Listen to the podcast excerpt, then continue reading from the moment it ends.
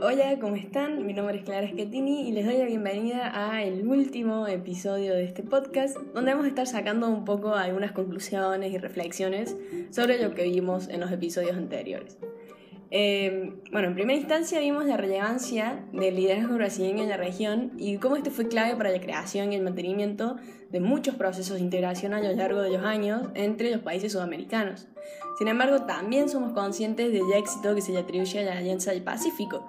que tras 10 años de funcionamiento pareciera no haber necesitado a Brasil para prosperar como bloque. Eh, también hicimos un recorrido y un análisis a través de las relaciones comerciales de Brasil con Estados Unidos, China, Argentina y en menor medida Uruguay y Paraguay, lo que nos permitió ver cómo China se fue abriendo camino en la balanza comercial brasileña,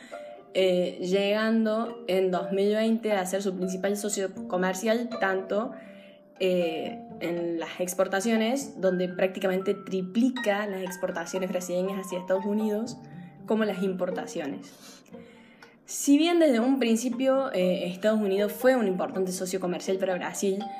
parece que la concepción brasileña sobre este país ha cambiado porque pasó de considerarlo una amenaza a su hegemonía regional, por ejemplo con el AICA, a usarlo como parte de una estrategia de inserción unilateral en el sistema internacional. Esta estrategia también parece que es la que se usa con su relación con China, eh, que vino a desplazar, entre comillas, a Argentina entre los principales socios comerciales brasileños. Además es importante tener en cuenta que tanto Uruguay como Paraguay nunca representaron grandes aportes a las relaciones comerciales brasileñas,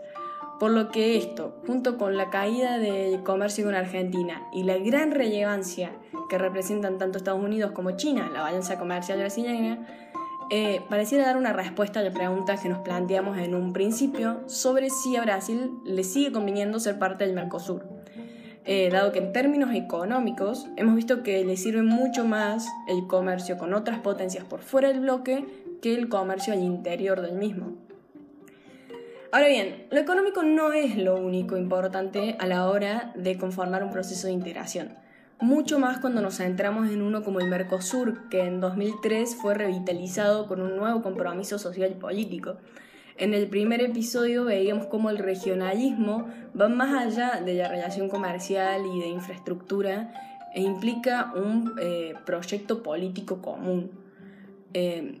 la idea de una identidad sudamericana parece ser un factor relevante a la hora de pensar eh, si Brasil podría buscar o no romper su relación con el bloque. Esto también podría ir de la mano con el concepto de soft power de NAI, eh, que se podría aplicar a las estrategias del país sudamericano a la hora de buscar intensificar y mantener su posición como hegemonía regional. Eh, lo cual es muy importante si su objetivo es insertarse en el sistema internacional con un estatus de potencia. Por otro lado, también es interesante ver cómo eh, un proceso externo, como ser la guerra comercial entre China y Estados Unidos, como estrategia de dichos países para intentar alcanzar la hegemonía global, puede impactar en la composición de la economía de un tercer país externo como Brasil, el cual vimos que modificó gran parte de su canasta exportadora para adecuarse a las necesidades chinas eh, que dejaron de ser satisfechas por las exportaciones norteamericanas a raíz de esta guerra comercial. Em, lo más interesante o incluso preocupante es que gran parte de la economía brasileña depende de estas potencias y de las decisiones que tomen, eh, dado que, por ejemplo, si un día decidieran, entre comillas, amigarse y China volviera a buscar sus importaciones en Estados Unidos como hacía antes, eh, esto podría impactar de tal manera en Brasil que incluso podríamos considerar una crisis con un respectivo giro en la política exterior y comercial brasileña.